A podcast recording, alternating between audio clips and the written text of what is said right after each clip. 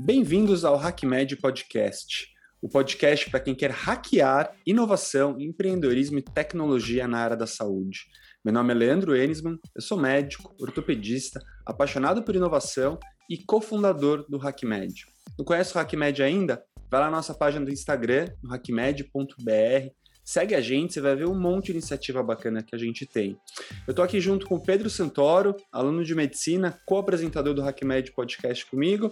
E aí, Pedro, tudo bem? Tudo certo, Leandro. Fala, pessoal. Inclusive, já estamos com as inscrições abertas para o nosso mais novo curso, o Hack, o HackMed Angels Course. Nele você terá a oportunidade de aprender as boas práticas sobre como investir em startups de saúde e de se conectar a importantes players deste mercado Sejam investidores anjo, com bastante experiência no Brasil e no exterior, ou representantes de grandes fundos de investimento em health techs brasileiras. Se você tem vontade ou curiosidade para entender como esse mundo de investimentos em startups e saúde funciona, esse curso é para você. Além disso, a segunda edição do maior hackathon em saúde do Brasil foi um sucesso. A maior semana de inovação e empreendedorismo em saúde no Brasil já tem os seus campeões. Quer conhecer mais sobre eles? Entra no nosso Instagram, tá tudo lá. Não se esqueçam também de que já está disponível em nosso canal do YouTube os vídeos com momentos marcantes das nossas últimas entrevistas aqui no podcast, além das lives completas do HIT, o Health Innovation Talks. Entra lá e não fica por fora dessa não. Show, maravilha, Pedro. É isso aí. Então aqui vamos, damos início ao nosso sexto episódio com conteúdos exclusivos, lembrando, você pode escutar em qualquer agregador de podcast que você gosta. Já aproveita, aperta o botão de seguir aí para ficar sabendo quando tem episódios novos. E além disso, a gente coloca cortes do, do, lá no nosso canal do YouTube. Então já aproveita, segue a gente lá no canal do YouTube e vê as partes melhores de cada episódio. É isso aí, então vamos hoje para um convidado muito especial nesse episódio. Nosso convidado é o Fábio Inoi de Moraes. Ele é médico, radio-oncologista, professor assistente da Queen's University e, mais importante de tudo, advisor do HackMed. Fábio, obrigado por estar aqui com a gente. Se pudesse apresentar um pouco aí para o pessoal, a gente agradece.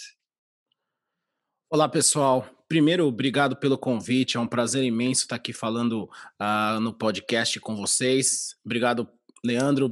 Obrigado, Pedro. Uh, meu nome é Fábio Moraes, uh, sou médico, radio-oncologista brasileiro, então formado no Brasil, treinado no Brasil. Uh, depois passei um tempo em Nova York, depois fui para a Universidade de Toronto e hoje eu sou professor de oncologia aqui na Queen's University e trabalho no Kingston Health Science Center com radio-oncologia, que é onde eu fiz a minha especialização e residência. Como o Leandro bem relatou, sou advisor do HackMed, também sou membro diretor do grupo de inovação aqui da Queens, membro diretor uh, do grupo de pesquisas uh, com ciência de dados, inteligência artificial, e também membro jovem líder da Academia Nacional de Medicina aí do Brasil. Então, é uma honra estar aqui, compartilhando um pouco da minha história, batendo um papo para coisas e temas que sejam interessantes para vocês. Legal, maravilha, Fábio. Super obrigado. É bastante coisa, né? Vocês viram que o currículo dele é cheio, tem muito tema para a gente conversar. E eu queria começar falando um pouquinho mais sobre essa parte de pesquisa científica. Então, você com certeza é um pesquisador de alto impacto, que é uma frase que você gosta, que eu, que eu uso bastante, que eu acho bastante bem legal. E eu queria perguntar para você como é que é a tua história com a pesquisa científica? Você é um cara que começou a fazer pesquisa já na faculdade, sempre se interessou por esse tema, foi depois? Uh, como você lida com a pesquisa científica hoje em dia? Quanto tempo você gasta do seu dia fazendo pesquisa e atendendo pacientes? Conta um pouquinho mais para a gente da sua relação com a pesquisa. Então vamos lá, falar um pouco de pesquisa, né? Pesquisa científica é algo que eu tive interesse desde do, da faculdade, desde o começo da faculdade. E isso especialmente, o Leandro, você até vai conhecer, né? O meu irmão é ortopedista e pesquisador, e ele sempre esteve três anos na minha frente. Então, quando eu entrei na faculdade, é, eu já tinha essa visão de quanto a pesquisa era importante, eu via meu irmão se dedicando à pesquisa. Então, ali no começo da faculdade, primeiro, segundo ano, eu acabei adquirindo muita, muita base, né? Entendendo muito metodologia científica, e, e com isso foi me abrindo portas. Daí logo eu comecei a, a trabalhar, observar um laboratório de pesquisas epidemiológicas, logo eu fui convidado para trabalhar com algumas pesquisas dentro do hospital. E assim eu fui me interessando mais e ganhando mais uh, conhecimento. Daí, uh, quando eu fui para minha residência, eu fiz minha residência de radio-oncologia no Hospital Sírio-Libanês, e lá eu tive grandes mentores, mentores que me apoiaram na pesquisa, que me ensinaram a ter mais interesse e, e ganhar expertise em como fazer diferentes tipos de pesquisas e, e também abriram portas para que eu fosse para Nova York. Eu acabei indo durante a residência quatro vezes para Nova York fazer pesquisa em um dos maiores centros que é o Memorial Sloan Kettering Cancer Center. Então, uh, eu fui criando uma rede, né, um networking muito bom.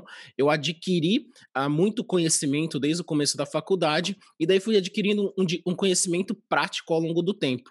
E eu acho que, o, a virada de chave ali, né, aquele ponto de inflexão foi quando eu saí, que eu terminei a residência é, e acabei indo para Toronto. Então, durante os meus três anos em Toronto, eu já estava com, com, com alicerce muito forte e tinha um network muito grande e acabei entrando num centro onde se fazia muita pesquisa.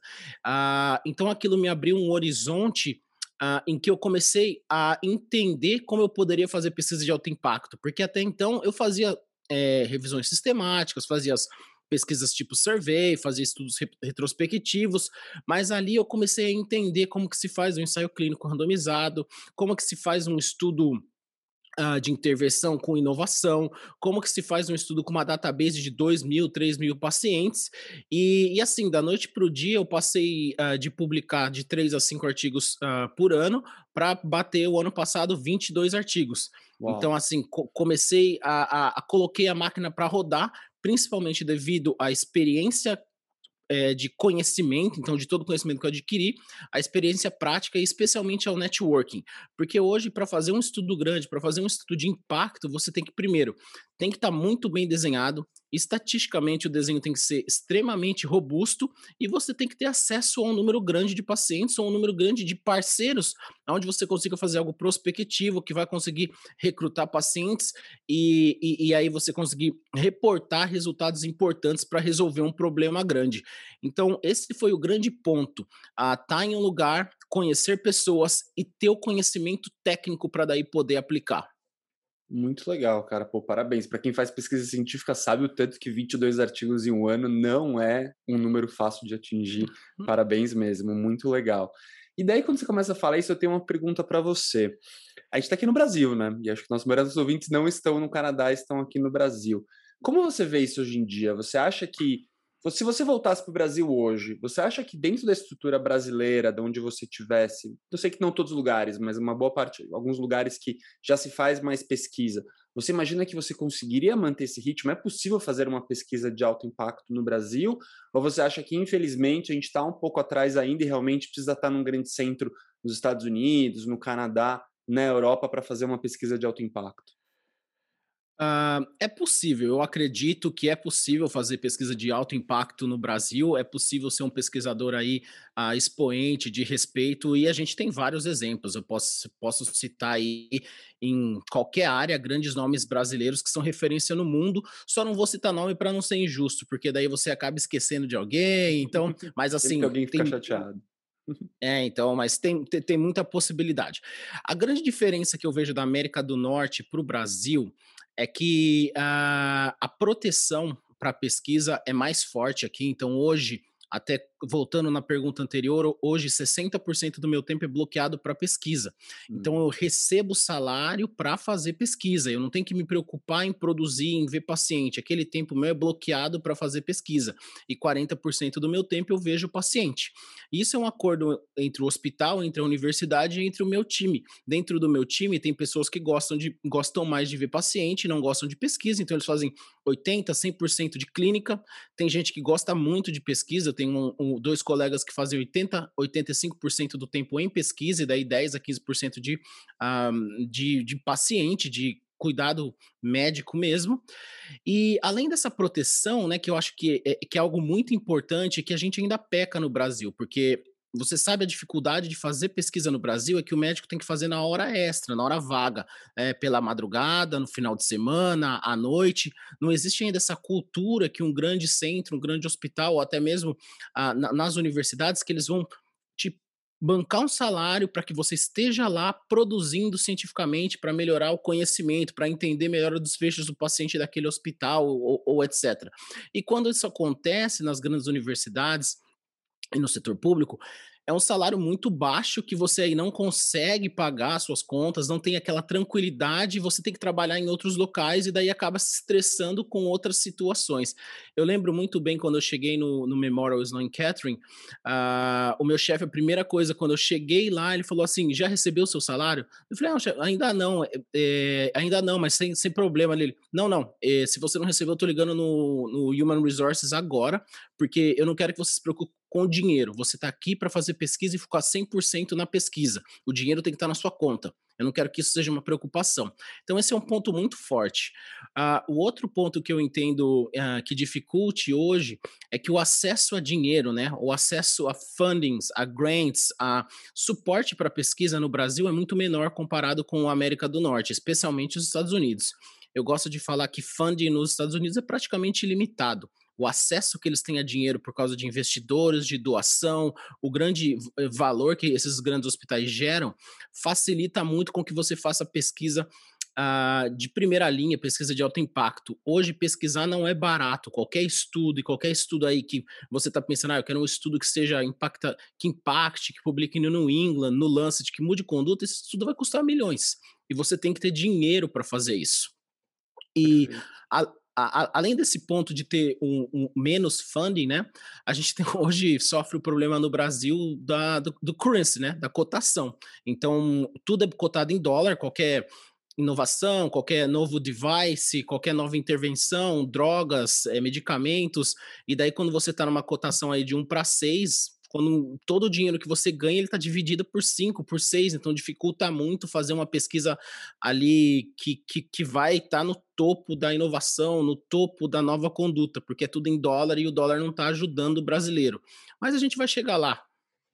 É, não, bem interessante esses pontos que você trouxe, porque eu acho que quando a gente fala de inovação, a gente fala de dor, né? Você trouxe duas dores bem reais da, da minha vida, porque realmente eu divido muito meu tempo entre mais de um serviço, né? No Brasil, a rotina de quem é médico e faz pesquisa é muito assim, né? Então você tem que dividir o seu tempo de academia, seu tempo de, de trabalho mesmo clínico, e o que você falou é muito real, né? Você faz pesquisa à noite, de final de semana. Eu lembro que meu doutorado, quando eu precisava terminar, eu tirei férias para ficar escrevendo doutorado, porque eu não conseguia escrever na, na minha rotina normal. Então, isso é super real.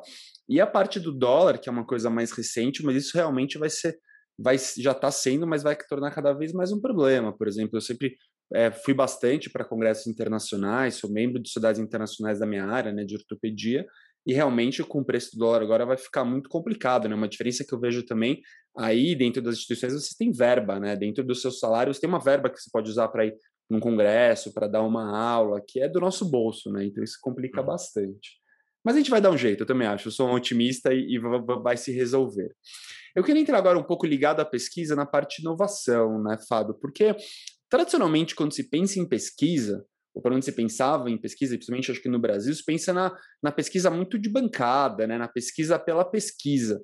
Eu acho que aí na, na, na, América do Norte, Estados Unidos, Canadá, tem uma cultura muito forte que eu vejo começando lentamente a mudar aqui no Brasil, que é da pesquisa clínica, que realmente tem um viés mais prático, eventualmente pode gerar patentes, pode gerar spin-off de startups. Como é a sua visão dessa relação entre a inovação, o empreendedorismo e a pesquisa científica? E como é que é isso, especialmente aí na, na sua prática no Canadá? Nos últimos anos, eu acredito que, devido ao desenvolvimento de novas tecnologias, o acesso à internet, o acesso a computadores com grande capacidade né, de análise de dados, de escalas de dados, a gente mudou muito a maneira com que a gente faz pesquisa. E, e por que isso? Porque a gente parou uh, de olhar para a pesquisa como somente o meio de testar novas drogas ou somente o meio de testar novas intervenções. Hoje a gente sabe que a gente pode, primeiro, com a inovação, com o uso de computadores, com o uso de inteligência artificial, olhar para processos, melhorar processos dentro do hospital, melhorar processos dentro da comunidade e isso pode impactar também na saúde e nos desfechos do paciente. Hoje a gente usa aí grandes bases de dados hospitalares para entender melhor agendamento de consulta, ah, para entender melhor a ocupação de de camas né, médicas dos andares, para entender melhor tempo de espera e acesso ao médico na emergência. Também a gente tem mecanismos de entender aí a, o que a gente chama de engenharia humana, então entender o processo de tomada de decisão do médico no momento de estresse, como um cirurgião se comporta na cirurgia, com o uso de computer vision, a gente pode analisar a face do cirurgião para ver se ele está estressado, se ele está confortável. Pelo uso da computer vision para analisar o movimento das mãos, você vê se ele tem aquela habilidade adquirida, se ele está com dificuldades. Então, existem aí diversas maneiras que a gente tem usado a tecnologia hoje para inovar em pesquisa e inovar em processos. Um outro ponto interessante é que hoje a gente tem muito mais tecnologia, a gente tem aprendido muito mais sobre diferenças diferentes doenças. Então, aí nos últimos anos, o acesso à genômica, né, entender o DNA, o RNA, principalmente na minha área de oncologia, cresceu muito. E isso gera um volume muito grande com que o humano não era capaz de lidar. A gente, como ser humano, a gente consegue lidar aí com cinco fatores para uma tomada de decisão, e hoje a gente toma decisão baseado, sei lá, em dezenas, centenas de fatores. E para isso a gente usa hoje de tecnologias como inteligência artificial, que podem então analisar esses grandes uh, bancos de dados, essas informações massivas, né, para daí uh, nos ajudar a tomar é, melhores decisões, como agrupar melhor os pacientes com um grupo de prognósticos diferentes, melhorar a maneira que a gente faz diagnóstico, entender melhor desfecho, e isso tem impactado muito com, com no cuidado do nosso paciente.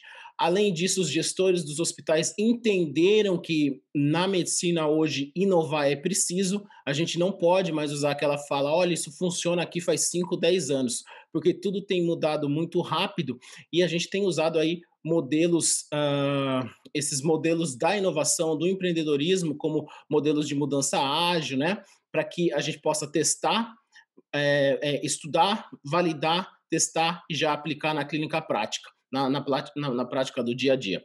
Então, acho que essas são as grandes mudanças que a inovação trouxe para a pesquisa e a, a pesquisa mudou e hoje a gente estuda aí diversas novas maneiras usando tecnologia e impactando cada vez mais no sistema. Não, muito legal, Fábio. E eu acho muito interessante uma coisa que você falou, porque é, eu sinto que antigamente, esse antigamente nem é tão antigamente, assim, a pesquisa clínica e inovação na área da saúde queria, tinha meio que um pedestal, assim, e queria achar só as grandes questões, como você falou, né? E a verdade é que coisas muito do dia a dia, como você falou, poxa, espera de, de leito, espera em centro cirúrgico, a, a, a, emoção do cirurgião durante uma cirurgia, são coisas super de dia a dia que influem diretamente no resultado e que as pessoas não estudavam antes, né? Então, acho muito legal a visão do lado científico para esses problemas, vamos chamar assim, é, mais rotineiros, né? Bem interessante.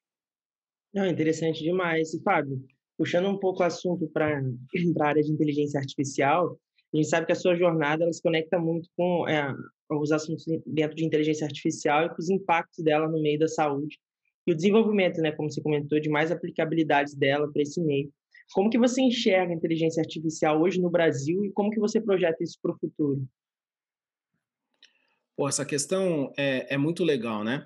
E, e, me faz lembrar um pouquinho da minha jornada, né? Primeiro, contando para vocês como que eu uh, entrei em contato com isso, né? Com inteligência artificial, com machine learning, como uh, essa interface entre a saúde e uh, essas novas tecnologias. Então, quando eu estava em Toronto, não sei se para quem não conhece, tem na University Avenue, são os maiores hospitais, e no final da, da, daquela avenida você tem também os grandes programas da universidade.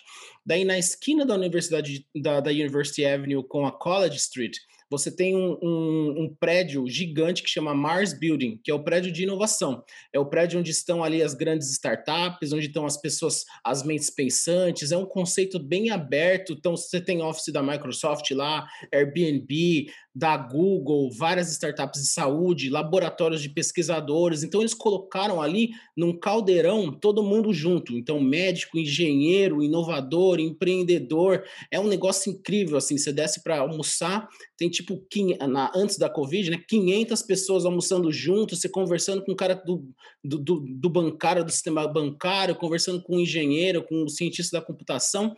E foi ali que eu comecei a aprender mais sobre inteligência artificial, e foi ali que eu comecei a, a me relacionar mais, e eu vi que tinha um espaço muito grande, porque o pessoal da ciência da computação, o pessoal da, da engenharia entendem muito uh, de dados, entendem muito como usar o computador, mas eles não sabiam o que era interessante ou não dentro da saúde, o que faz ou não faz sentido. E foi aí que eu comecei a frequentar as reuniões, comecei a estudar, fiz cursos, para daí ser essa ponte, essa ligação do cara que sabe o que acontece na clínica, o cara que sabe o que acontece no, no hospital e, e que traz para dentro ali uh, do, do, do ecossistema de inovação para que trabalhando junto com engenheiros, cientistas da computação pudessem mudar processos, pudesse melhorar como a gente avalia uh, dados e informações. Uh, daí, dando continuidade, a inteligência artificial e lidar com dados, na minha opinião, é o futuro aí da saúde. Então, todo mundo tem que aprender, pelo menos, a interpretar, a entender conceitos, interpretar aí resultados ou reports de grandes dados, porque cada vez mais a gente caminha para o que a gente chama de medicina baseada em valor, e a medicina baseada em valor depende de dados, depende de desfechos sendo reportados, e esses dados, esses desfechos hoje, cada vez mais eles são trabalhados com novos métodos estatísticos e com, novos, com novas ah, metodologias usando inteligência artificial, machine learning e, e, em medicina especialmente deep learning, né? A gente usa bastante deep learning ah, em medicina para trazer aquela grande camada de dado, aprender entre as camadas e daí te dar um output, um resultado que pode ser aplicável ali ah, na clínica e no dia a dia.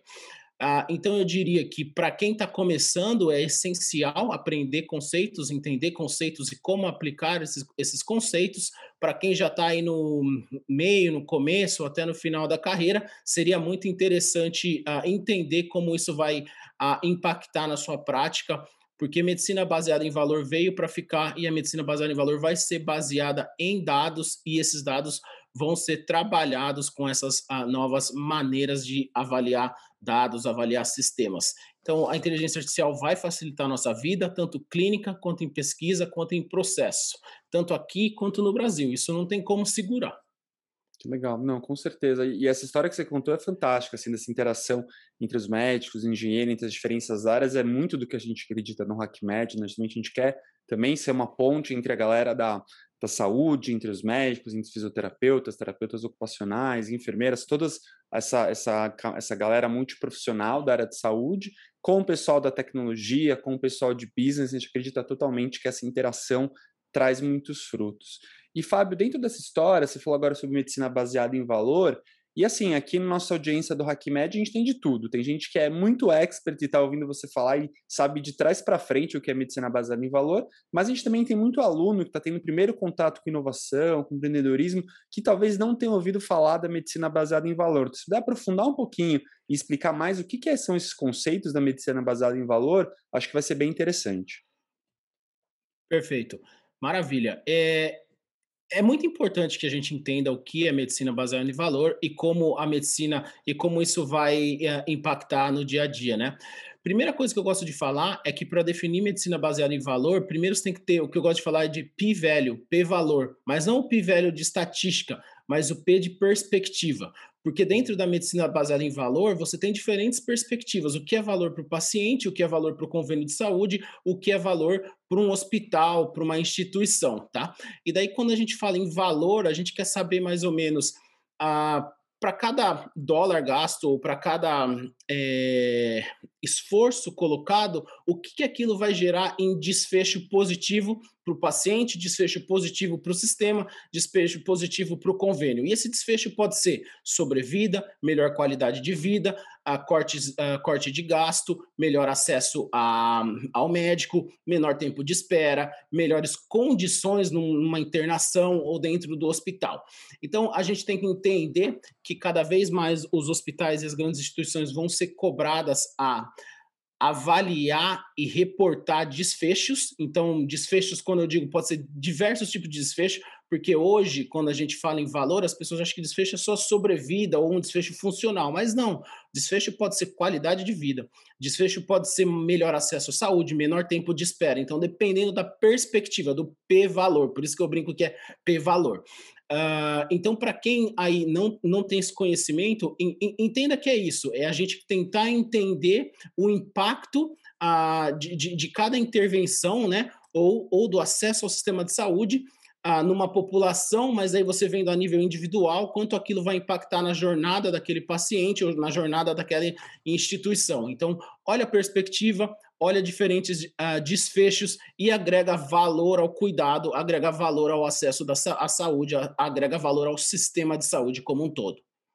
Muito legal, são conceitos essenciais hoje em dia, né? Eu acho que, de novo, das mudanças que aconteceu na medicina nos últimos anos, aquela coisa antiga que o médico, ah, para mim não importa, que, que custa mais, eu estou pensando no paciente, eu não quero saber sobre o sistema de saúde, não quero saber do convênio, são conceitos antigos. Hoje em dia é importante você saber o que está trazendo valor, o que, que realmente faz diferença, se questionar sobre isso, né? Tem momentos que tudo bem, Uh, você tem que pensar, é óbvio que você tem que pensar sempre no paciente, entendeu? mas você tem um desfecho, você tem uma solução A, uma solução B, que elas têm desfechos muito similares, uma custa muito, outra custa pouco, você tem que pensar sobre essas coisas, né? A gente tem que pensar sobre a sustentabilidade do sistema, né? Então, esses questionamentos super importantes. E entrando dentro dessa questão de, de valores que eu acho que os médicos tradicionalmente não eram ensinados, não eram cobrados, Fábio, você tem super contato com um monte de aluno, com um monte de acadêmico, uma coisa que eu sempre conversa também bastante são as soft skills, né? Então, se você puder conversar com a gente um pouquinho mais sobre uh, o que você enxerga como soft skills, quais são as soft skills que você acha que para o estudante de medicina, que para um médico, tem que ser mais desenvolvidas, que às, às vezes hoje em dia não estão sendo desenvolvidas, vai ser bem legal para os nossos ouvintes também. Maravilha. Uh, Assim, a medicina está alguns anos, né, defasada em relação a outras grandes áreas, como negócios, como direito, como engenharia. Uh, esses times já têm entendido que as soft skills, né, ou as habilidades pessoais ou habilidades macias, elas são talvez mais importantes ou talvez tão importantes como a, as hard skills. E, e, e com o advento aí de mais computadores, de maior acesso à internet, a gente tem visto um crescimento muito grande na necessidade do desenvolvimento das soft skills, porque as, as hard skills elas estão aí a um clique da nossa mão. Hoje a gente consegue achar informação que antes a gente tinha que guardar tudo no cérebro ali, tinha que decorar, tinha que ter todos aqueles conceitos. A gente consegue achar no PubMed, a gente consegue achar no UpToDate, a gente consegue achar num livro, no nosso celular ou no computador ali em questões de segundos. Uh, e isso traz a importância do desenvolvimento das habilidades pessoais, né? Uh, especialmente eu vejo hoje necessidade de. O que eu mais vejo os estudantes e os jovens médicos com problemas é aquele problema de time management, né? Então, de lidar com o tempo, de lidar com diferentes projetos e de saber alocar o tempo, de entregar, de produzir. Então, as pessoas acabam ficando estressadas porque elas não conseguem usar o tempo dela, não conseguem, assim, trabalhar em equipe, então, delegar funções, falar o que ela deve ou não deve fazer. Então, aí, manejo do tempo e trabalho em equipe são duas soft skills que aí são muito necessárias hoje e que têm impactado muito nessa nova geração. Porque ontem mesmo eu estava postando e li um, um artigo falando que a geração de 18 a 33 anos são a geração mais estressada e a geração com mais burnout. E é especialmente porque eles não estão sabendo lidar com o tempo, eles se cobram muito por diferentes objetivos, não conseguem a, ah, entregar e delegar funções. Então, esses são alguns pontos importantes. Além disso, na medicina, a gente, a gente é resolvedor de problema. Então, a gente é. Uh, problem solving é outra habilidade que a gente não é treinado dentro da faculdade, que é resolver problemas. E você que é aí, estudante ou médico jovem, vai entender que durante a sua carreira, uma grande parte do seu tempo você vai estar tá resolvendo problemas que nenhum livro te ensinou. Não existe aquele caso do livro, aquele caso perfeito, ou você pensa, poxa, eu sou o melhor médico, Leandro, você quer operar, mas não tem leito, não tem um, um, um centro cirúrgico, e esse problema ninguém te ensinou, não tem um capítulo de livro. Falta de centro cirúrgico, o que não tem fazer? Capítulo Covid nos livros ainda, né? Estão escrevendo agora. É, é, é, exato. Então, é, é, esse tipo de habilidade a gente não é, não é ensinado e não é treinado. E por último, eu acho muito importante, e eu gosto sempre de falar, é habilidade de oratória e comunicação. E quando eu falo comunicação, eu falo comunicação verbal e não verbal, e comunicação escrita, comunicação falada, né? Então é isso que eu quero dizer. A gente, como médico, ah, ou, ou, ou mesmo profissional de inovação, 90% do nosso tempo vai ser vender uma ideia, convencer alguém que alguma ideia é útil, que alguma ideia vai impactar um sistema, que alguma ideia vai fazer sentido num processo.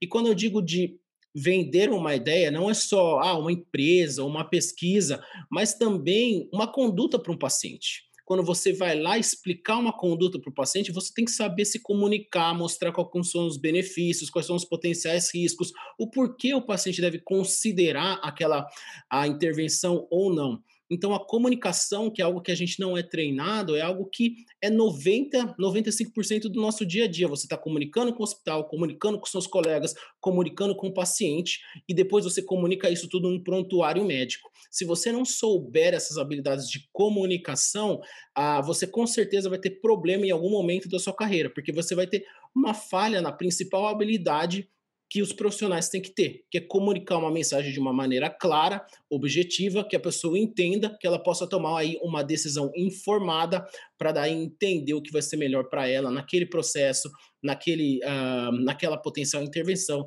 naquele potencial encontro.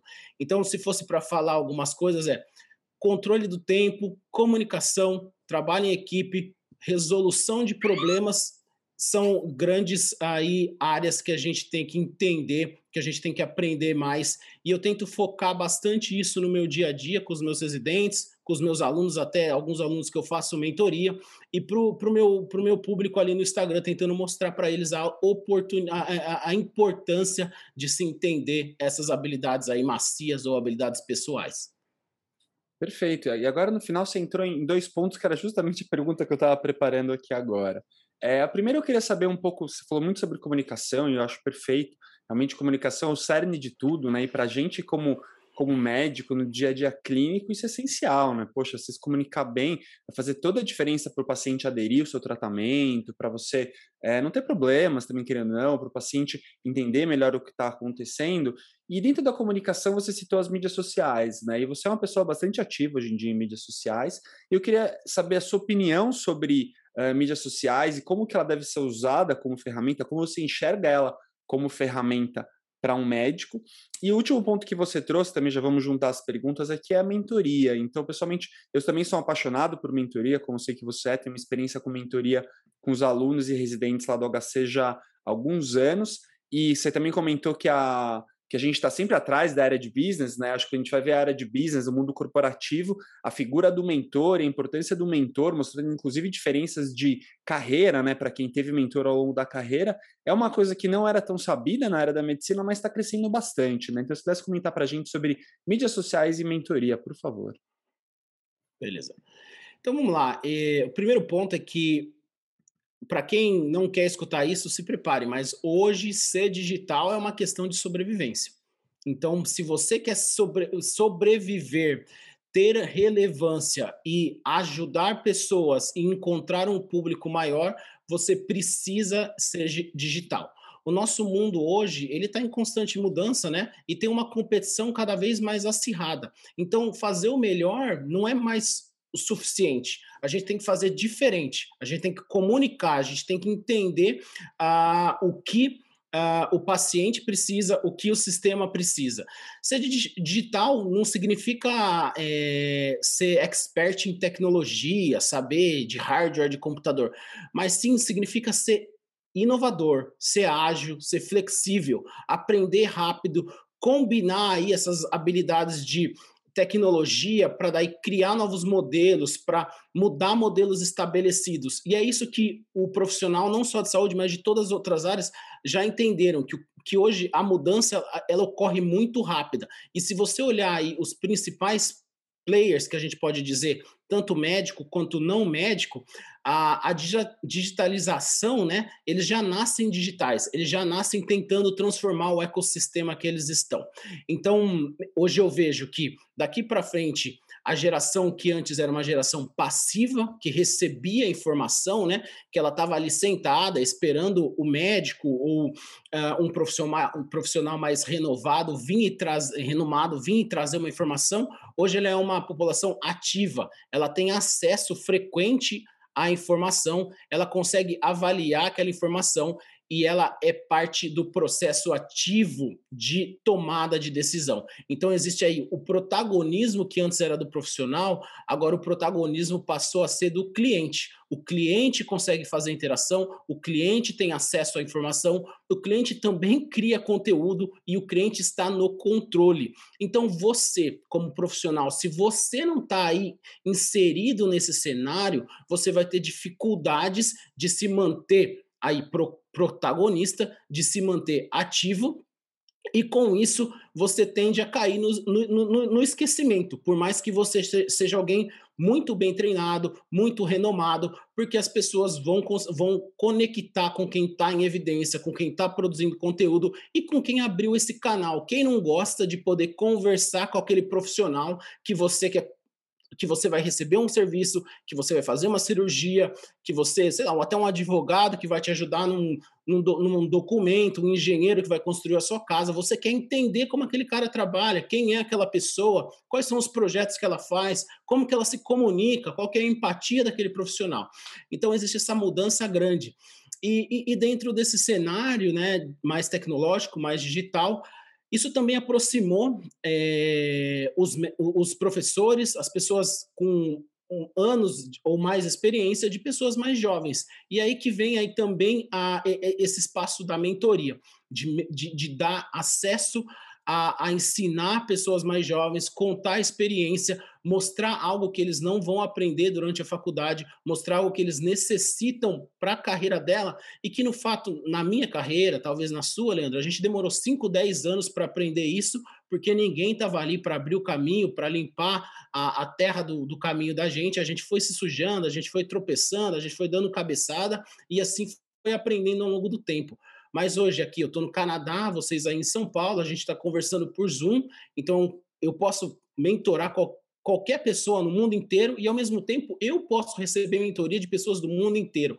E, e, eu gosto muito de deixar isso claro: mentoria é algo importante em todas as áreas da carreira, em todos os momentos da carreira e em todas as áreas. Então, eu tenho um mentor clínico, eu tenho um mentor de pesquisa, eu tenho um mentor de inovação e eu tenho um mentor pessoal. Então, tem quatro grandes pessoas que, uma vez por mês, uma vez a cada dois meses, vou sentar por uma hora e meia, discutir ali qual é a minha visão e a minha missão como pessoa, se eu estou chegando mais perto daquilo, como que eu estou, que problemas que eu tenho, como que ele pode me ajudar a gerar conexões, uh, como que ele pode me ajudar a fazer com que meus projetos se tornem realidade. Então, isso é algo bem importante que as pessoas também têm que entender. Digi digi ser digital é sobreviver e ter um mentor é algo de extrema importância hoje em dia para a carreira. É sensacional, Fábio. Para mim já está sendo uma mentoria esse podcast, já está abrindo minha, a minha visão assim, de mundo. É, isso aí que você, que você comentou da, do paciente ter acesso a, a ao conhecimento geral no Google, né? Eu lembrei desses dias porque meu tio, meu pai passou mal e, e, começou a tomar um remédio, né? Começou a sentir muita sonolência. E meu tio me ligou e falou assim: "Não, mas isso é o efeito colateral desse remédio. Meu tio não é da área da saúde, não tem nada a ver com isso. Ele pesquisou no Google e achou que o efeito mais comum adverso daquele remédio era a sonolência, né? E você vê que assim, a pessoa acaba acessando fácil né, esse conhecimento. É muito legal ouvir tudo isso aí de você. E para finalizar, eu queria tipo, ouvir de você que dicas que você tem para esse médico do futuro, que, que você enxerga, né? Para meio que uma, quase que uma mentoria coletiva aqui. Vamos lá. É... O médico do futuro, eu gosto de citar muito uma das frases né, do, do Darwin, né, da teoria da evolução, que não é o mais inteligente, não é o mais forte que sobrevive, mas sim o que, se, o que melhor se adapta à mudança. E é isso que a gente está vendo aí em todas as áreas, em todas as diferentes uh, profissões. Adaptação. Quem se adapta primeiro, quem muda primeiro, quem hoje se torna mais digital, mais analítico, entende melhor as habilidades pessoais, essas pessoas vão ter sucesso mais rápido, vão conseguir escalar a carreira mais rápido. Então, quando eu falo para os meus residentes, para os meus alunos aqui, o que, que você precisa fazer? Você precisa entender, primeiro, que a tecnologia veio para ajudar. Então, pare de negar isso e falar, ah, vai roubar o meu emprego, eu acho que vai desumanizar a medicina. Querendo você ou não, ela vai impactar no seu dia a dia, ela vai impactar no seu trabalho, e agora cabe a você entender: eu quero fazer parte dessa onda ou eu quero tomar um caldo. Se você quiser tomar um caldo, você vai continuar falando que a medicina vai ser, vai acabar por causa das te tecnologias, o robô vai roubar meu emprego. Isso não vai acontecer, tá? Mas ah, esse é o ponto número um. Então, se adapte o mais rápido possível e, e, e entenda que as mudanças são necessárias. Número dois, hoje a gente não tem desculpa para a adquirir conhecimento. O conhecimento está disponível 24 horas em diversos canais e não precisa ser pago muitas vezes. Muitas vezes a gente vai pagar por um conhecimento mais específico. Hoje você também tem possibilidades, possibilidades pagas de se aprofundar. Mas eu vejo que conhecimento, entender processos, você pode encontrar a qualquer momento e não existe mais a desculpa de falar, olha, eu não tenho acesso, ou eu escuto muito, ah, na minha faculdade não tem um professor de inovação, não tem um professor de empreendedorismo. Cara, tem, você tem milhões de oportunidades. Então, para de arrumar desculpa, para de procrastinar e investe em você, porque investir em conhecimento, investir em, em educação é a única coisa que ninguém vai conseguir tirar de você. Isso ninguém tira um carro, uma casa, um, um, um Rolex, você pode perder. Mas o que, que você coloca aqui dentro é o que vai fazer na, dentro da cabeça, é o que vai fazer você crescer, é o que vai fazer você se diferenciar no longo prazo. Então, adquirir conhecimento hoje é extremamente importante. E número três, que eu gosto de falar muito, é networking, né? Networking é essencial. As pessoas que você vai conhecer durante a sua jornada, isso eu falo, o seu amiguinho aí da faculdade, do primeiro ano, até a, uma pessoa que você conhece num estágio ou num jantar da intermédia, tá? É, essas pessoas elas podem impactar a sua carreira daqui 5, daqui 10, daqui 20 anos. E eu te falo isso porque eu tenho colegas de faculdade, colegas de intermédio que a gente jogava tênis um contra o outro, que a gente mantém contato, que já me abriram porta, que já me ajudaram com pesquisa. Então hoje networking é tudo, porque se você olhar, pesquisas falam que a gente está de dois a três e-mails de qualquer pessoa do mundo. Então, por um exemplo, eu posso mandar um e-mail para o Leandro, o Leandro conhece uma outra pessoa que chega numa terceira pessoa. E, e, e isso é fato. Eu tenho um, um, amigo assim, eu gosto muito de tênis, eu tenho um amigo que é tenista, a gente jogava tênis juvenil, e eu precisava fazer uma entrevista com o Guga. Eu liguei para ele, ele falou, não, me dá cinco minutos. Ele ligou pro Google e falou, aqui tá o telefone do Google. Tá, então, tipo, em duas ligações eu cheguei num cara que eu nunca teria chance de chegar. E isso vai, vai acontecer na sua vida e vai acontecer na medicina. Então, mantenha boas redes de networking, porque essa vão ajudar a guiar a sua carreira por uma direção uh, interessante ou te ajudar a, a alcançar objetivos que antes você não conseguiria sozinho. Que legal, conselhos fantásticos, acho que não só para os acadêmicos, mas para todo mundo, né? Eu acho que são, são, são pilares da, da nossa vida, essa parte do networking é uma coisa que realmente me impressiona. O que o Fábio falou é perfeito, assim, uma pessoa que, às vezes você nem conhece direito, é aquele conhecido lá, mas você vai ver, você esbarra na pessoa um dia na sua vida, ela te abre portas e te conecta, eu acho fantástico isso. Gente, a gente vai agora para um quadro aqui do nosso podcast, que é o Hacker Conectado.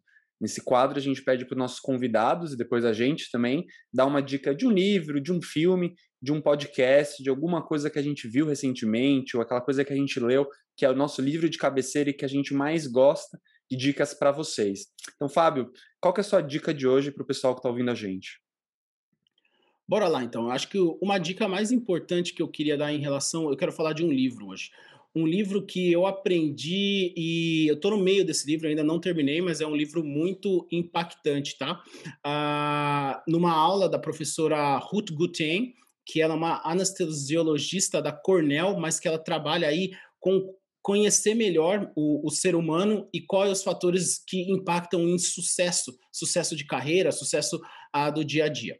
Ah, então, o livro que ela recomendou que eu lesse Aí, mais uma vez, networking, né? Acabou a aula dela, mandei uma mensagem para ela, conectei por e-mail, agradeci, e ela me recomendou um livro que chama Stand Out, que é o livro um, que fala um pouquinho como você pode encontrar uma ideia inovadora, uma ideia uh, que impacte vidas, impacte pessoas e como você consegue criar uma legião de seguidores. Então, pessoas que vão vir junto com você, que vão acreditar naquela ideia e que vão fazer com que a sua ideia ou a sua, a, o seu projeto se torne um sucesso.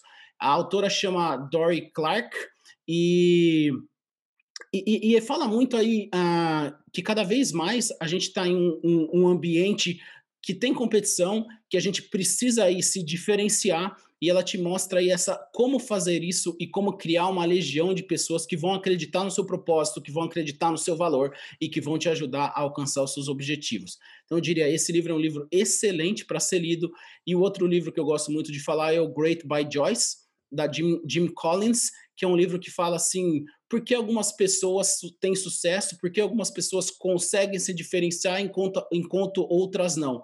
Elas estão no mesmo ambiente, sofrendo as mesmas dificuldades, mas algumas têm vitórias e outras não têm vitórias ou não têm sucesso. É um livro extremamente importante. Esse livro eu adoro falar, eu poderia ficar falando horas desse livro aqui, mas a gente vai deixar para um outro momento. Mas se for para anotar, anote os dois aí: Stand Out e o Great by Joyce. Eu já anotei aqui. Excelente, muito obrigado, Fábio. É, o que eu trago para essa semana é porque eu sou um aficionado por podcast, escuto assim muito, muito podcast. E tem um que eu adoro, que é o Saúde Digital, do Dr. Lourenço Tomé. Tem vários, vários episódios interessantes. Esses dias ele entrevistou o Bruno Lagoeiro e o CEO da iClinic, o agora esqueci o nome dele. muito bom o podcast, muito bom mesmo. Esse episódio é sobre executivos de startup, assim, tá sensacional, vale muito a pena ouvir. Todos os episódios ali são muito bons. Esse episódio por, por si assim tá sensacional. É a minha dica da semana. Muito legal. Então aqui já vou aproveitar e dar um spoiler. O Lourenço Tomé ele foi mentor do HackMed no ano passado, no nosso hackathon, e já está convidado para um próximo episódio aqui do nosso podcast também. Então, já fica o spoiler, depois vá lá ouvir o podcast do Lourenço Tomé e aguarde que em breve ele vai estar aqui com a gente. E a minha dica de hoje, estou com o livro até aqui do meu lado, porque eu acabei de ler ele, é, é um livro que tem um nome um pouco mórbido, mas ele é incrível, chama A Morte é um Dia que Vale a Pena Se Viver, da Ana Cláudia Quintana Arantes que é um livro da Ana Cláudia, uma colega médica especializada em cuidados paliativos, e ela conta um pouco sobre a experiência dela cuidando de pacientes terminais e mostrando como é importante é, conversar com esses pacientes, a gente é, ver o lado humano da medicina, entender as nossas limitações. Eu acho que em tempos agora que a gente vive, inclusive de Covid, foi um livro muito interessante para eu ler, porque a gente tem visto tanta desgraça na TV, tem tanta gente sofrendo tanto por aí, é importante a gente ver que, como médico, não é só curando um paciente que a gente vai estar ajudando ele. Então, hoje a gente falou bastante aqui com o Fábio sobre soft skills, sobre a importância não só do desfecho de morte, mas do desfecho de qualidade de vida, a, importante comunicação, a importância da comunicação. Eu acho que esse é um livro extremamente humano. A Ana Cláudia escreve muito bem e realmente fala muito sobre essas coisas que a gente conversou aqui hoje. Eu recomendo bastante para todos. E se, alguém for, se alguém for mais preguiçoso de ler, ela tem um TED Talk também, que eu acho que é um dos TED Talks mais vistos aqui na língua portuguesa. Se você tiver, quiser uma introdução, pode ver o TED Talk dela. Fábio, super obrigado. Infelizmente, nosso episódio está acabando, mas eu tenho certeza que o Fábio vai voltar aqui com a gente. O Fábio também está direto com a gente nos nossos eventos do HackMed, participou do nosso hackathon na semana passada. Então, é, eles, vocês ainda vão ver ele muitas vezes por aqui. Fábio, você deixar uma mensagem final aqui, a gente agradece. Obrigadão, agradecer aí a oportunidade e o aprendizado, né? Toda vez uh, quando me convidam para alguma aula, algum podcast, para que eu tente ensinar algo, na verdade eu que aprendo. Então, a minha mensagem é isso: uh, adaptação e sempre mantenham a sua mente aberta, porque em qualquer momento, em qualquer evento, em qualquer situação, por mais especialista ou expert que você acredite que você seja, existem grandes oportunidades para aprendizado. E eu uso isso no meu dia a dia. Eu estou sempre tentando aprender em diferentes experiências. Então, aí, parabéns pelo projeto. Prazer imenso estar aqui com vocês. Valeu, Fábio. Super obrigado. Obrigado ao Pedro, meu parceiro aqui de podcast. E é isso aí, gente. Estamos chegando ao fim do nosso sexto episódio com conteúdos exclusivos aqui do HackMed Podcast. Daqui duas semanas a gente está de volta com um convidado, uma convidada, que vai mostrar para vocês mais sobre o mundo da inovação no empreendedorismo na área da saúde. Um grande abraço e tudo de bom. Até a próxima.